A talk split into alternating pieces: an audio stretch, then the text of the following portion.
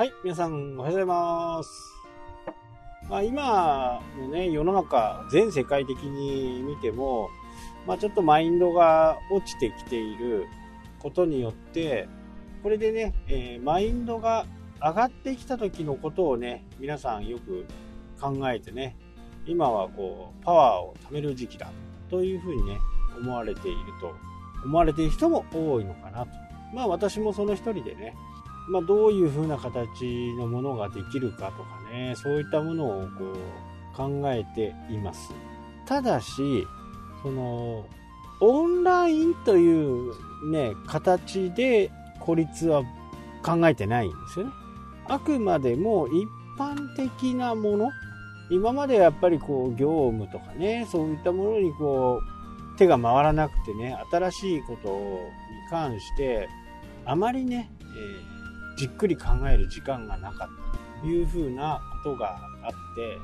今現在だとね、そういう、このね、感染症で、今後、オンラインがね、どんどん増えていくっていうところはね、これ、なんとなくわかるんですよ。ただ、日本の場合はいろいろな条件が課せられて、まあ、条件というかね、国民が最後ね、うるさいことを言うんですよね。こう、平等だとかね、そういったことを、まあ、言い出すわけですよ。立憲民主党とかね、共産党とかね、もうあの辺が、事態を遅くしていると言ってもね、過言じゃないと、あの辺がね、うまくいかないとなかなかうまくいかない。で、今回のね、えーことに関しては、まあ、いろいろ不平不満もありますよ。アメリカの場合どうかっていうと、もう学校、まず子供に関しての考え方がまるでもう違うと。非常に大切にしますしね、えーまあ、じゃあ日本は大切にしてないかってそうじゃないんですけど、まず、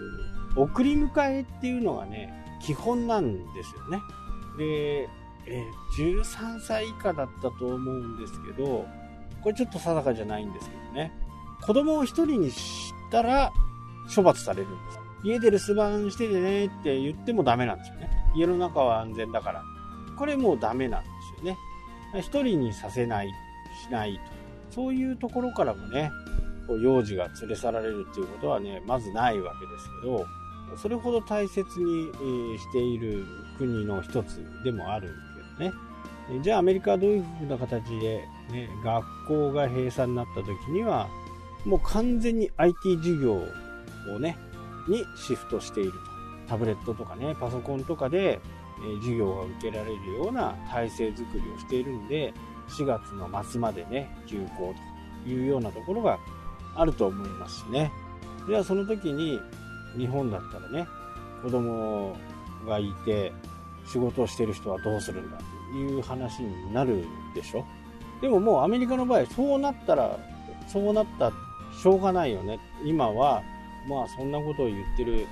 時じゃないよねっていう風なことでね、えみんなそこはね、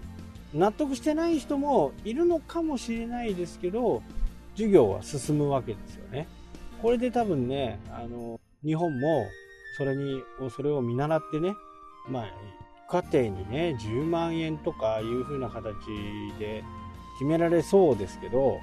そういうものをするんだったらね、もう家庭に一人に、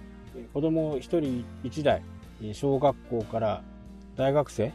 にまでね、もうタブレット配ったらいいんですよね。まあ、アップルはね、日本のメーカーじゃないから、ちょっと、日本のためにはあまり良くないんで、日本製のね、ソニーとか、そういったところのタブレットを全部巻くと。ただ、それに気づいたアップルが、これちょっと家庭の話ですよ。それに、それの方向に行くとなったら、アップルはね、もしかしたら配っちゃうかもしれないね。それで、ソニーとかね、Google とか、そういう小さい頃からそれをずっと触っていれば、大人になってからね、いきなり Apple っていう風な話に多分なってこないんですね。なりづらい。まあ、その辺はね、気づいてやるかな。まあ、やってくれるとね、相当の量にはなりますけど、それでもやっぱりこう、初めからね、Android 端末を使っていればね、それは長く続くと思うんですよね。買い替えるとか、え学校を卒業した時には、また自分でね、えー、社会に出て買うわけですから、その時に選ぶものとして、今までずっとね、小学6年、中学3年、高校3年、大学4年、これだけ使っていれば、アップルに行くかって言ったら、やっぱりなかなか難しいんですよね。そこの辺をね、えー、ソニーあたりがね、考えてくれると、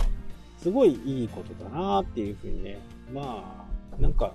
希望的観測のことをね、話してますけど、